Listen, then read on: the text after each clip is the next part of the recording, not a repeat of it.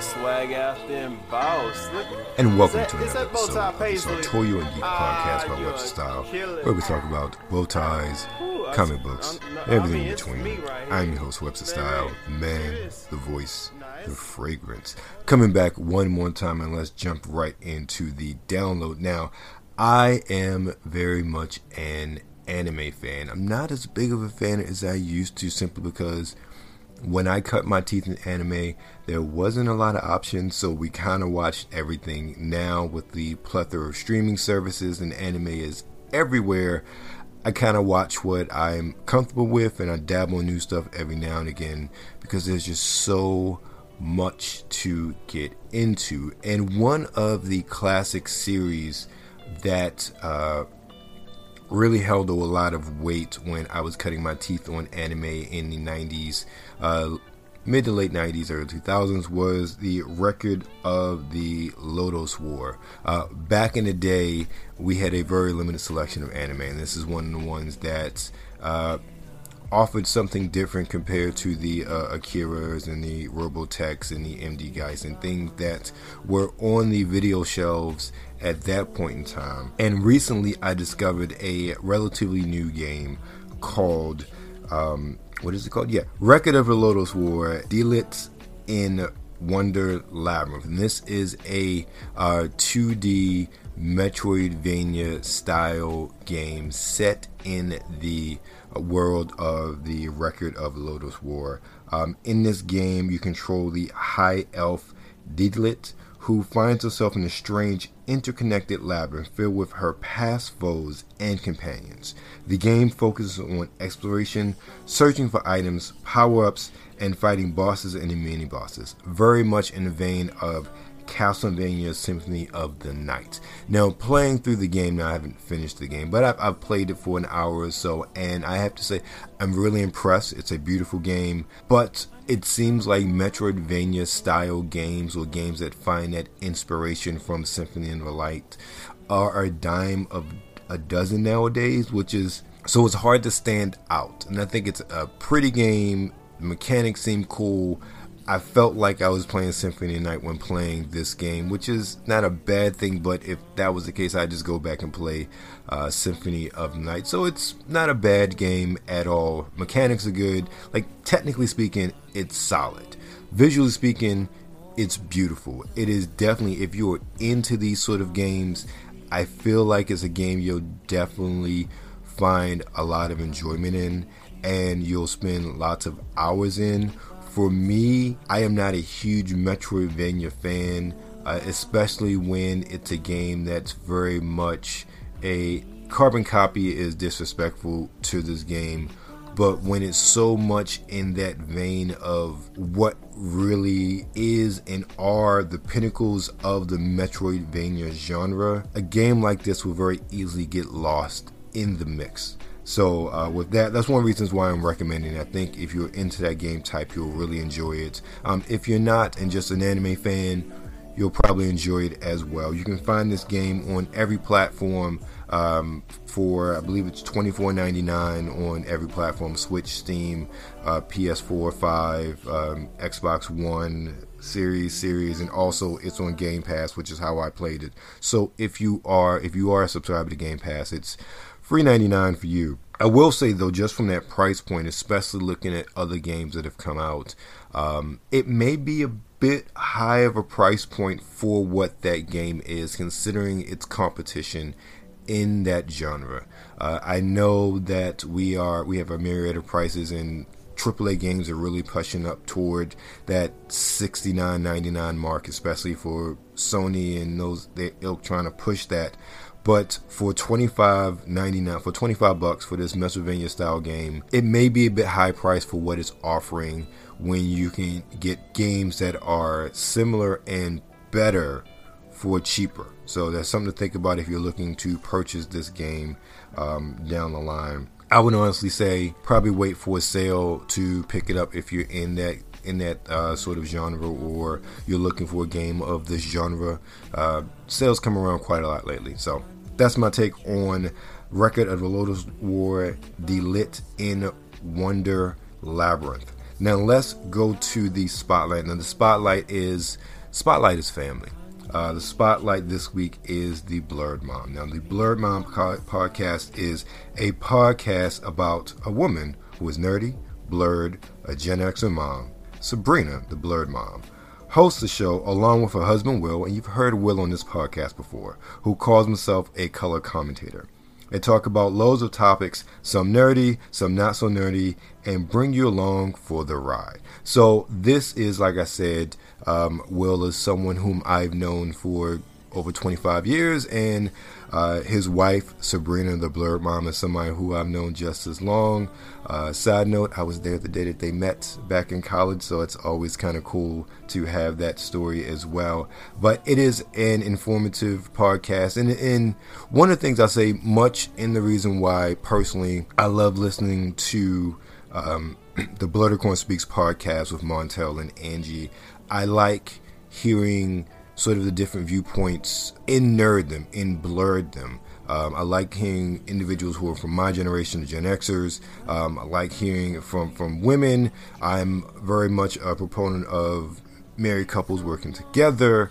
I, I, like hearing the, the Gen Z and the millennials talk because I get to learn so many different things. And even um, listening to this podcast, I've known these people for 25 years of things I find out about some of their interests that I never knew before, even though we've had many conversations and many adventures together over the years. So I find it completely interesting, and I know these people personally, so I'm absolutely positively sure that you will get a lot of enjoyment and insight from listening to the Blerdmom podcast with Sabrina and her color commentator Will. So check them out. The links to the show will be in the show notes, or you can find her on Instagram or Twitter at the Blerdmom. So that's that for the podcast spotlight. Now let's get into the short takes. It's it seems like 2022 just picked up from 2021 with the number of high profile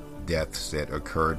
It, it's weird. At the end of any given year is always these high profile deaths that you never saw coming uh, that happen but it seems like with 2022 is like, oh, 2021, that's how you end out. Well, we're going to start like this.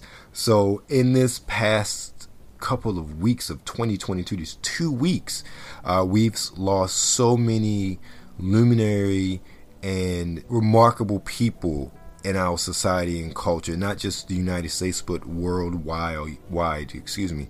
Uh, we've lost Bishop Desmond Tutu. We've lost uh, James Mtume, great musician, and the person I'm going to just speak about briefly that we've lost recently is Sidney Poitier. Sidney Poitier, if you have been living under a rock, uh, is the first African American male to ever win an Oscar, and he won an Oscar Best Actor Oscar for Lilies of the Field, um, 1964, if I remember correctly.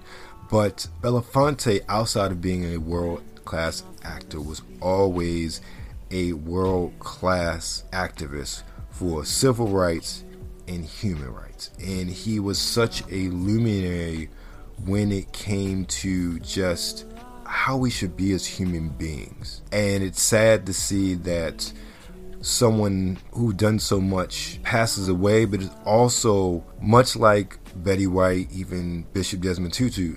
These people were very fortunate to live very long, lasting lives. Each and every one of them, their impact have touched generations of people on this planet. Not just they were here, did their work, and they were gone. No, they kept working for decades they kept, whether it was entertainment, whether it's human rights, they kept pushing until the very last day, doing whatever they could to make the world a better place for not just some of us, but for all of us. And even though I'm speaking on Sidney Poitier, this really goes to a lot of those who we've lost, those luminaries that we've lost in the past few weeks, let alone how the last two years have gone. So I want to say Rest in peace, Sidney Poitier. Thank you for all of your contributions, and thank you for being an example to the world of specifically what a black man is. Thank you. Now, let's go into something a little bit different. they released the trailer. They, as in NBC Universal Peacock, released the trailer for the reimagining of the Fresh Prince of Bel Air, titled Bel Air. Now, this stemmed from a concept short film trailer that was released a year or two ago, and Will Smith loved it and picked it up to turn it into a full show. So now, this version of the Fresh Prince of Bel Air is a drama, and it's very much in the frame of a you know, two excuse me, 2020 universe where Will wasn't just getting roughed up. There was a lot more of an underside to why he was sent to Bel Air. And he really is. I think this being a drama is really going to highlight the fish out of water, this clash of worlds, more dramatically, um, to coin a phrase, uh, than the original series did. And I was very skeptical when this was announced, but seeing the trailer is definitely something I will uh, look into once it comes on.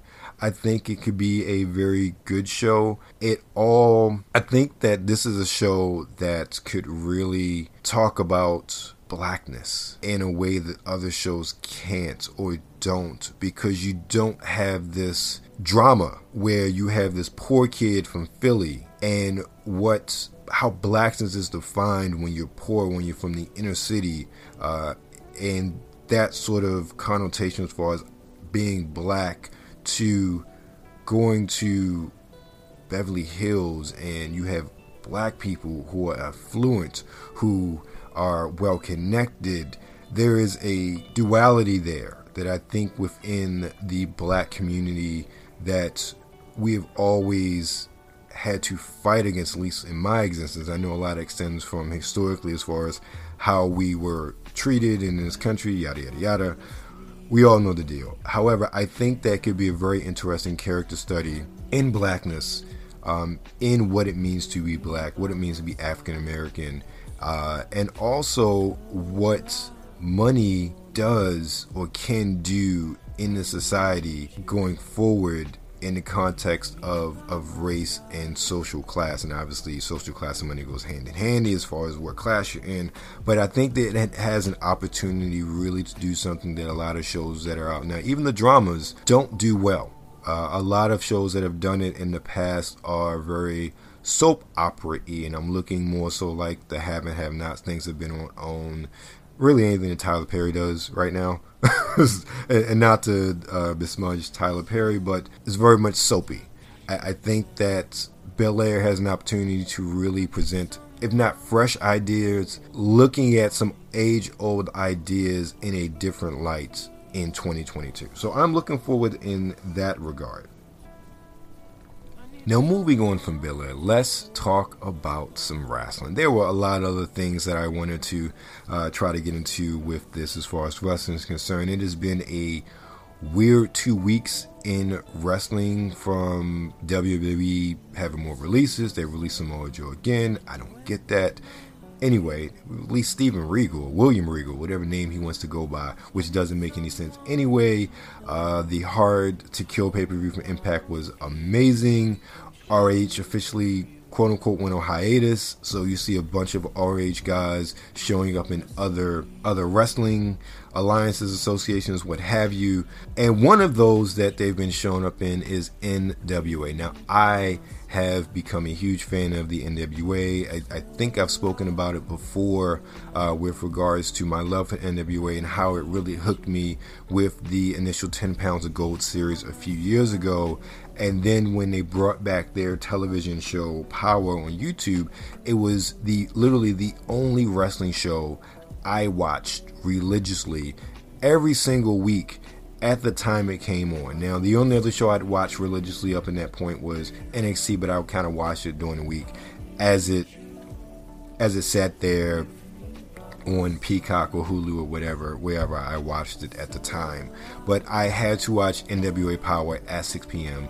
on Tuesdays. Well, when they got to the second season after the pandemic, they switched to FITE TV. I have an issue with subscription services. I don't want any more. And this ended up being a package where you paid $4.99 to get NWA Powerrr. So they took all of the Powerrr episodes off of YouTube. So now they were on FITE TV, still for free, but the new ones that they were producing and showcasing were part of this $4.99 subscription. As much as I love the NWA, I wasn't paying $4.99 for the NWA not when say compared to Peacock where I have a whole lot more get a whole lot more for my money in that regard. So yes, it's four dollars, four ninety nine is, is relatively cheap, but still when I'm looking at getting the most for my money, that wasn't it. So recently, so I kept up with NWA. They put a couple things on YouTube, and I'm always on the Instagram, the one down and reading what happens. I still am a supporter in that regard.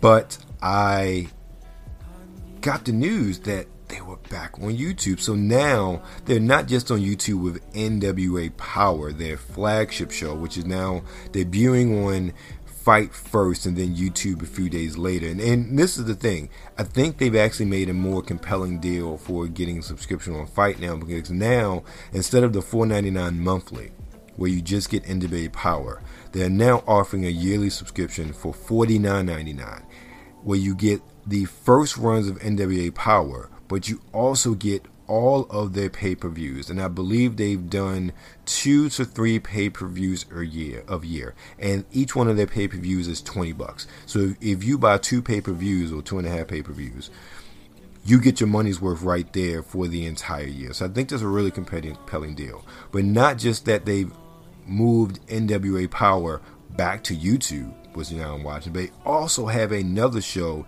NWA USA, where they're focusing on the national title, and I believe the light heavyweight tournament is going on there as well. Now, I haven't watched the episode of NWA USA yet, but if you're a wrestling head, it is a wonderful time to be a lover of wrestling with NWA, and also I've recently checked out MLW as well, at least the NW MLW Azteca um, offshoot programming from them because I was very much a fan of, of Lucha Underground, and they're taking elements and and also the general manager from Lucha Underground is playing a very similar, if not the same, role um, in uh, MLW Azteca. So I am really loving it. So if you are into wrestling, this is a wonderful time for all of us to be in wrestling. And then the last thing I want to get to is Scream. Now, there have been a plethora of remakes, reboots over the years. I've, I've talked about my love for horror movies. I've talked about more recently uh, Halloween. It's it's so bad. I forget Halloween, whatever the last Halloween movie was called. Um, I put it out of my memory because I, I so thought it was. Well, you heard my review on the movie. Anyway, one franchise I've never been a humongous fan of is the Scream franchise. I saw the first movie back in the day, and as much as I love Wes Craven and the work that he's done and did um, when he was on this earth, I never was a fan of the Scream series. I Scream series. I thought it was okay, but not like, oh, this is awesome.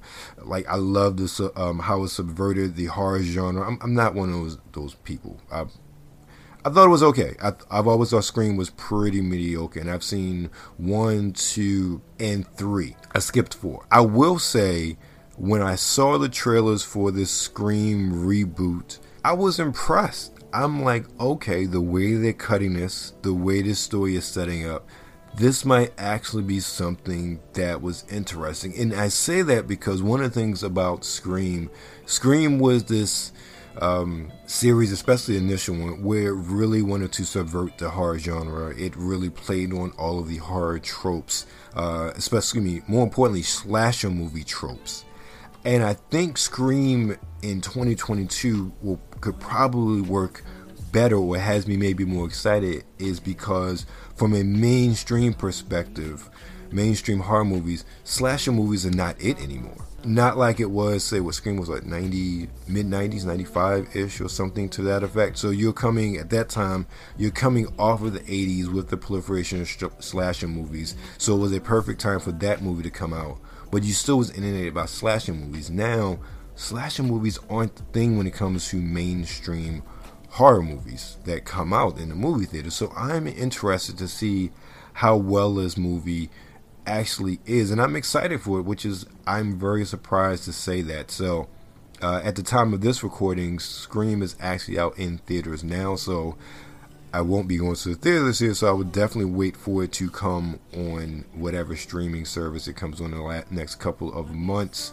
I believe it's on distributed through Paramount, so I think it'll be on Paramount Plus in about 45 days. I'll check back and let you guys know. If that's the case, I will definitely check it out when it comes to Paramount Plus. So I'm going to take a break, and then when we come back, we have a whole, whole lot to get into. Some Doctor Who, some Alpha Flight, some tech talk, and some fragrance of the week.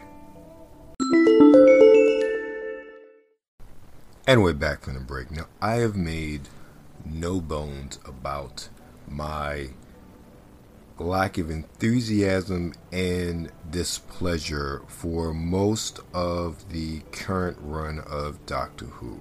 I think that the story choices that Chris Chibnall has taken have been very detrimental to the series as a whole, at least especially New Who, as well as I think have done a humongous disservice to Jodie Whittaker and her time of playing the Doctor. I cannot think of just really where she has had a chance to shine as the Doctor during the course of the past few years of how of the story choices that have been taken as well as just really just the overall dialogue of the Doctor as well. Well, Doctor Who came back, and I'm a little late because a little late in actually talking about it because I literally just finished the uh, current series, which was only a s- six episode serialized miniseries, six or five, I forget exactly. I still have the New Year's Eve special uh, to watch, but it was called this last season of Doctor Who was called Flux. And I will say that there were bright spots in what Chibnall has done. I think the season before this one started off good, uh, especially with the introduction, reintroduction of the Master. I liked uh, the actor, and I've said this before, who played the Master, and I liked the dynamic. I liked the, the bit of craziness that was there with the Master in this case. I just hated the season and the overall arcing storyline as to the doctor being the timeless child. The doctor's not really a Gallifreyan. They experimented on her and took her power and adapted her power and physiology to their own and created a timeless society based on her with no real explanation of how was she from another dimension how is she there were just so many things left to be unexplained and then also this whole uh, addition of the first doctor was not her first life that she has been someone before that with infinite number of possibilities of regenerations up until we got to William Hartnell's doctor. And this these iterations incarnations work for the division and so on and so forth. So it was a whole lot of backstory there that, frankly, it was so convoluted. It was so. The payoff sucked with the with basically Gallifrey being destroyed and being assimilated into Cybermen. It was the whole that season was just so convoluted after such a great start. So now we get to this current season of Flux and I will say, I am sad that it took so long for Chibnall to somewhat right this ship. I think that while not perfect, and I'll get to some of my reasons why, Flux is definitely the most compelling story that has come out of Doctor Who during this run with Jodie Whittaker. This is the series where Jodie Whittaker actually got to shine as to as the doctor and she got a meaty story where she was actually able to make the doctor her own where this is the first storyline where I felt like okay this is the doctor Uh, it wasn't as if the doctor was finding their way. Like she was the doctor, so I was very impressed uh, with that. Just why did it take so long? It's like, hey, you're getting fired. Now you're going to give us something good, or you're leaving.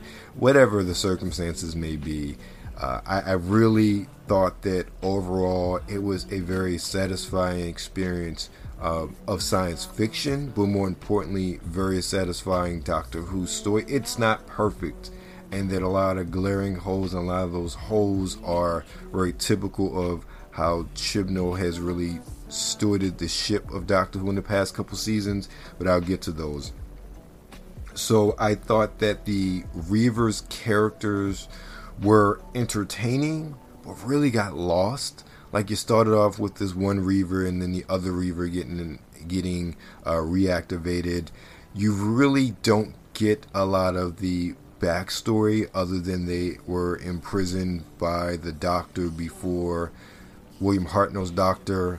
Uh, you saw Joe later on that the the black female doctor we introduced to last season and that she was the one that imprisoned them, but you don't really know where or how or when, and you get to that as you go along in the storyline. So I like them, I like the evolution, then they just got lost in the whole shebang. And really, how they were dealt with in the end was really just oh, we need to find a way to get rid of them since we've really solved the central conflict, which really came down to now this flux was this universe destroying, um, I'll say, energy wave. It really wasn't that, but it's probably the best way to describe it. And you assume that the Reavers were the ones that, or the Reaver being released, was the cause of the flux. But at the end of the story, you really come to find out that it was the division who caused the flux to literally destroy to destroy the universe to get rid of the Doctor. It sounds like overkill. It really was overkill, but hey, that was the story. It worked, especially with the revelation that division itself was in between dimensions as the actual structure of division you find out that Tecteun who was the Gallifreyan woman who found the doctor originally and experimented on her was the one actually behind division uh, I liked how that kind of book ended that story as well. I, I do um, I, again, I said before, I dislike the retconning of Doctor Who with the time of child, but the payoff with the explanation of Division and the subsequent destruction of uh, Division was welcomed. Uh, I, I like that that is no longer on the table anymore. Now the Doctor has all of her their memories from previous to Hartnell, and it'll be interesting how that plays a part in these subsequent shows that are coming before the ultimate um, ending of this iteration of Doctor Who. And Jodie Whittaker got the ominous "Your time is, is coming to an end" by the end of the episode. Um, I was I was so glad they didn't have her say, "But I don't want to go like they did with David Tennant." So you know that's coming. I don't know how many specials there are before the actual changing of the guard, so to speak. But I hope we get a couple to kind of just tie a nice bow on a lot of these plot points that have been established and are still kind of out there lingering, especially from the flux. I do like the way that the storyline incorporated Sontarans because the Sontarans came in they were invading Earth on different points in time, and you're like, why are they invading Earth? And why are all of these factions kind of trying to take over when the universe is literally falling apart? So I, I liked the explanation of that and how the Sontarans were using the flux to wipe out uh, the Cybermen and the Daleks because Earth was protected from the flux and Earth would really be that last bastion of that universe because of that protection. I forget the dog race, but their shielded ships were protecting them. So I liked how that finally came to. We got an explanation on that because before I was like, okay, none of this makes sense. And even the double cross that happened with ultimately the destruction of all of the major bad guy faction from the Sontarans to the Cybermen to the Daleks at the end of the Flux. So I just am looking forward to how it's moving forward. I did like Dan. Um, Dan, in my opinion, was very much a throwback to the classic Doctor Who companions, that sort of aloofness, but also he had that moxie. I also, and this is something that was kind of confirmed or is confirmed in the uh, New Year's Eve special, I sensed a lot of sexual tension between Yaz and the Doctor.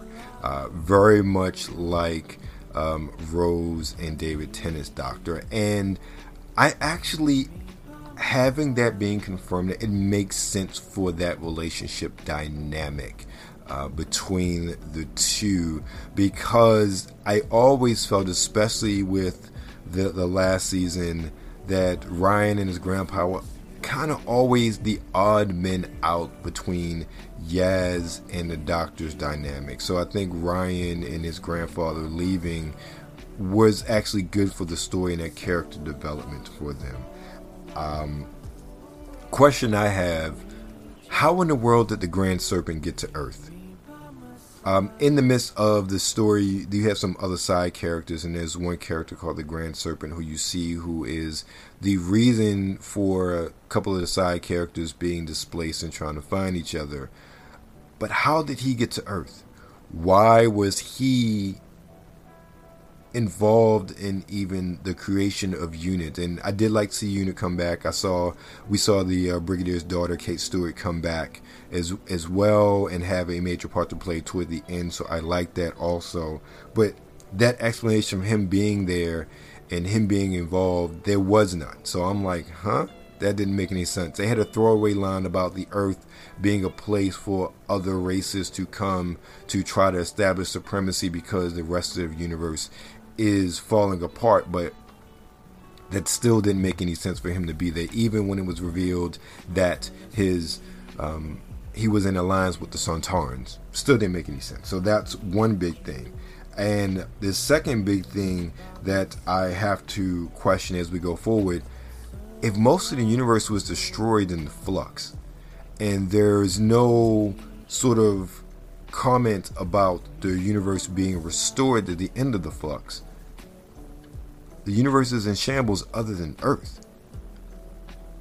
How are they going to address that going forward? Because that's something that, unless there's a throwaway line or something in the, in the New Year's Eve special that I haven't seen yet, how do you rectify all of the destruction, all of the lost lives um, that happened because of the flux? Because with the flux, the Earth was really the last man standing when it came to the universe, and everything else was wiped out. So I'm interested to see how this is really touched upon going forward as we end Chibnall's run and come back to the new run, which is eventually going to happen. I think it's next year. So that's my take on Doctor Who Flux. I am very disappointed that it took us this long to get a good Doctor Who storyline. Good, not great, not perfect, but a good Doctor Who storyline for Jodie Whittaker really to shine. More importantly, I I could have cared less who the Doctor was, whether it was woman, black, white, whom, whomever. And knowing some of the things Whittaker was in before Doctor Who, her talents were utterly wasted up until now. And I'm finally glad, even though it's just about the end, that she finally got a time or chance to shine as the Doctor in the storyline. So that's my take on Doctor Who Flux. Now we're running a bit long this week, so I'm going to cut out uh, Tech Talk. I'm going to move that to next week, and also I think I'm gonna cut out the long boxes where I had a really good old school comic uh, to talk about this week, but I'll move it to next week and let's get straight into the hidden gems. Now, this hidden gem is actually one that a lot of people don't know about. I've never heard, and I mean never heard everyone talk or anyone talk about this movie, uh, particularly because it's, it's, not exactly that great. But I'm including it because it is a movie that I watched a whole lot during my childhood. Now, if you are a child of the late 70s, early 80s, you know that the VCR was king. And you watched anything you had that was dubbed on a VHS tape. And one of those movies that I watched religiously all the time was Transylvania 6-5000. Now, this is a very quirky movie. It's from 1985. It is American Yugoslavian horror comedy. Not so much horror, more comedy and off the wall. Um, not even black comedy, but it's just it's a weird movie about two tabloid reporters. In this case, they're played by Jeff Goldblum, Goldblum and Ed Begley Jr., who travel to modern day Transylvania to uncover the truth about Frankenstein sightings. Along the way, they encounter your normal horror movie staples a mummy, a werewolf, and a vampire. But there's a twist to all of their characters. And this movie featured Michael Richards from Seinfeld fame in one of his first movie roles, Geena Davis, Carol King. Um, there are a bunch of other people there that I can't think of off the top of my head. And I enjoyed this movie so much as a child. And what reminded me of it is that it's currently streaming on Tubi. It is not the best movie and there are probably some things that I found funny as a kid that I, I won't find funny as a 43 year old.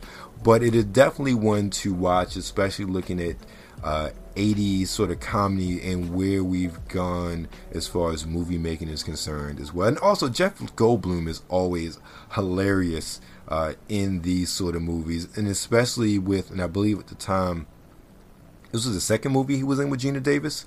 Um, I think they were married around this time, if I remember correctly. I'm not entirely sure. But the, the following year, he and Geena Davis did The Fly. So you see that on screen chemistry between the two.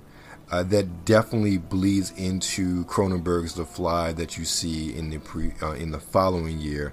So I definitely think that is a movie that you should look out for on Tubi just to find a mindless 80s comedy romp that's really you probably have never seen before because I like I said I've never heard anybody talk about this movie ever in my life outside of my house and I'm pretty sure my sister who watched it with me probably doesn't remember this movie either. So it's pretty obscure but it's on Tubi right now. If you are man enough or woman enough to or whatever you are um, to check it out, and that's Transylvania 6-5000.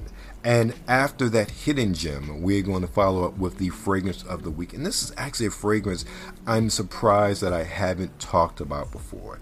And this fragrance is called the Dark Heart of Havana, and it's by the company uh, 4160 Tuesdays, and it includes top notes of sugar, peach, orange, and grapefruit, middle notes of tobacco, coffee, tonka bean, jasmine, and bergamot, and base notes of vanilla, musk, and black pepper. Right there, if you listen to my podcast, you already know it's one that I absolutely adore, uh, especially because of the base notes. I'm a sucker for bases of musk and vanilla, particularly at vanilla. I love how vanilla in base notes, how it gives a sweetness to whatever it is, especially with that black pepper and that mustard. Such a, in my opinion, masculine fragrance note or baseline for a fragrance.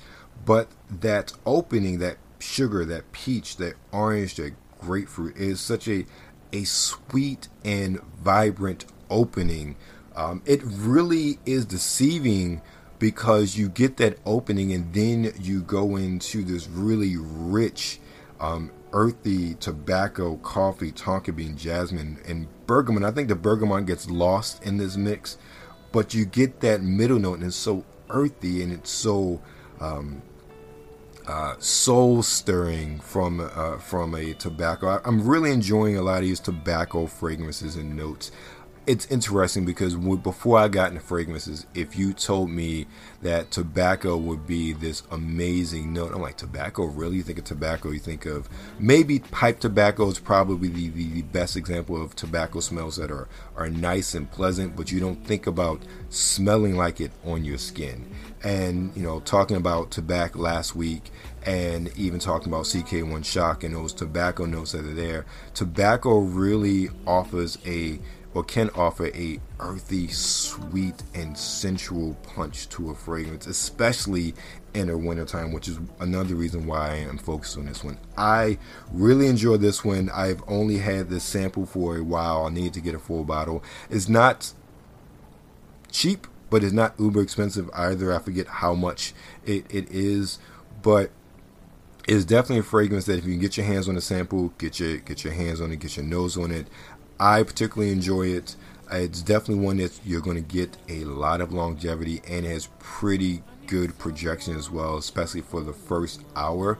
Uh, much like a lot of other tobacco based fragrances, I think that it's very intimate, but with this one, the sweetness of the opening really offers a playfulness, in my opinion, to the fragrance compared to some of the more sensual, uh, earthy tobacco fragrances I've talked about uh, before. So I think it's one that's good. And I actually think that, even though I think the base is, is very masculine, I think with that sweetness and that sweetness to my nose carries throughout the middle and the base. I think it could be very unisex as well. I'm skewing it more toward the masculine side, but I, I can see this really uh, playing well with the ladies also. So that's my take on the Dark Heart of Havana by 4160 Tuesdays. And with that, this has been another episode of the Sartorial and Geek podcast by Webster Style, where we talk about bow ties, comic books, and everything in between. I have been your host, Webster Style, the man, the voice, the fragrance. Feel free to check us out on the web at websterstyle.com. Find us on Instagram at websterstyle and at Sartorian Geek. Find us on Twitter at websterstyle, and of course, drop us an email at info at websterstylemagazine.com. Thank you again for your time. Thank you for your ear. Remember, be safe out there and stay blessed. Ooh, I, I mean, this is me right here. Baby, you see this? Nah, this is. Hold on. Never, I, I mean, I can change. I, I thought. Never mind. Forget it.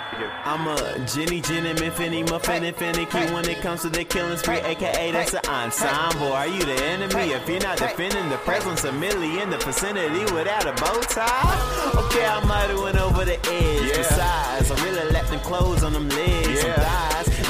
To get strong, we can lift them to the sky. The party starts at 12. Get we it. got a little time, time, time to get it on. Get on. And on fact, I'm the type who puts it on. Put it down. And after that, take a picture with your phone of the outfit. Admit I'm choosing what we own. That was Tree Green Tuesday. Had to be Bow Tie Thursday. Had to be. White Wednesday? Uh, I don't. Well, I know last time.